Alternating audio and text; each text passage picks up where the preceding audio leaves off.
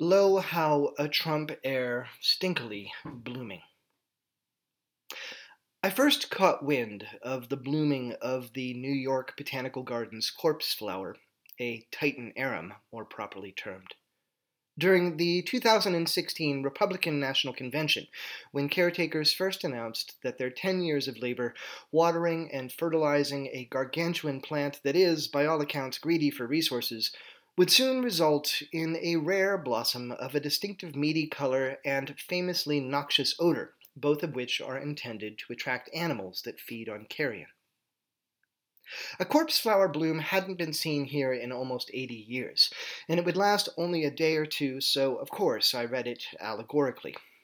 Either the caretakers or Mother Nature were offering up a commentary on the rise of Donald Trump, who, like a corpse flower himself, had long kept his political bloom underground and whose flamboyantly colorful hair and noxious message, now out in the open, had attracted an array of voters pretty much identical to the carcass loving, bottom feeding, soul sucking verminalia that slither through Indonesian jungles just waiting for shit to die.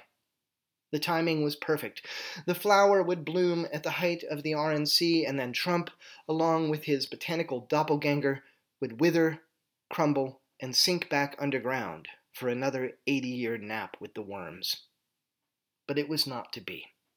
When the announcement went out that the bloom was imminent, the reaction was global. It was a masterpiece of memification, a bit of stagecraft worthy of Plouffe or Rove, and there was absolutely no way the Bronx Zoo's brand new fairy penguin chick, cute as all hell, could compete. The corpse flower didn't care. The finicky plant refused to cooperate. It waited as New York suffered through yet another global warming induced heat blast, and then it waited some more. And alas, it was not until the Democratic National Convention, in fact, the very night of Hillary Clinton's acceptance speech, that this snooty Titan arum finally decided it was ready for its close up. If you bloom it, they will come. If it smells like a cadaver, even better, because odors like touch are a sense yet unconquered by the digital invasion, though you can probably expect Pokemon Go 2.0 to offer 152 scratch and sniff cards so that bored hipsters can spend a few more days bloodhounding their way through Central Park. When I arrived, the scene was reminiscent of the time I went to see Barack Obama in Minnesota in 2008. Lines snaked out the glass domed conservatory building and stretched down one of the botanical garden's tree lined roads further than I could see.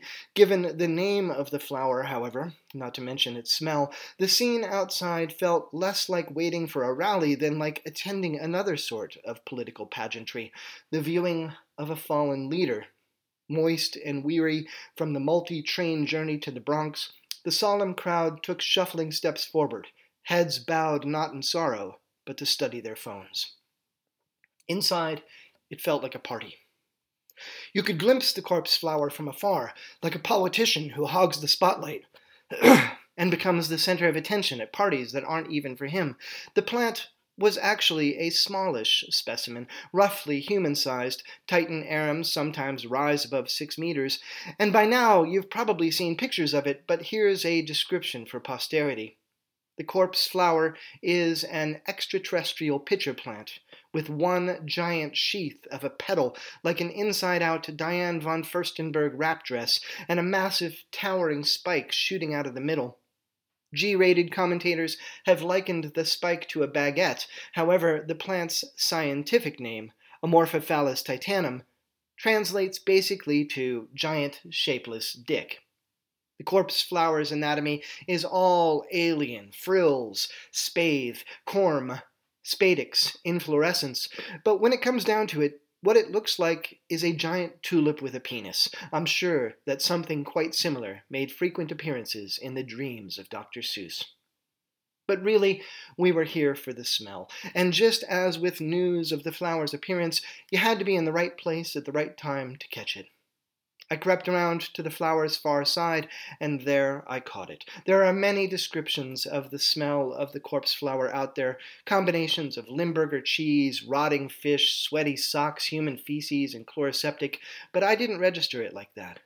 For me, it was more like a taste. I felt it as much in my throat as my nose. It was a film of an odor, an invisible gas that seeped past my lips and condensed on my tongue and began a creeping invasion of my esophagus like a plague cast down by some furious immortal.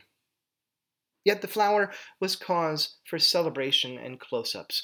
One man in particular had turned the occasion into a private holiday. He was dressed as flamboyantly as the flower itself, and he had dyed his beard red and his hair orange, and he stood in front of the flower so that his partner could snap his picture beside it.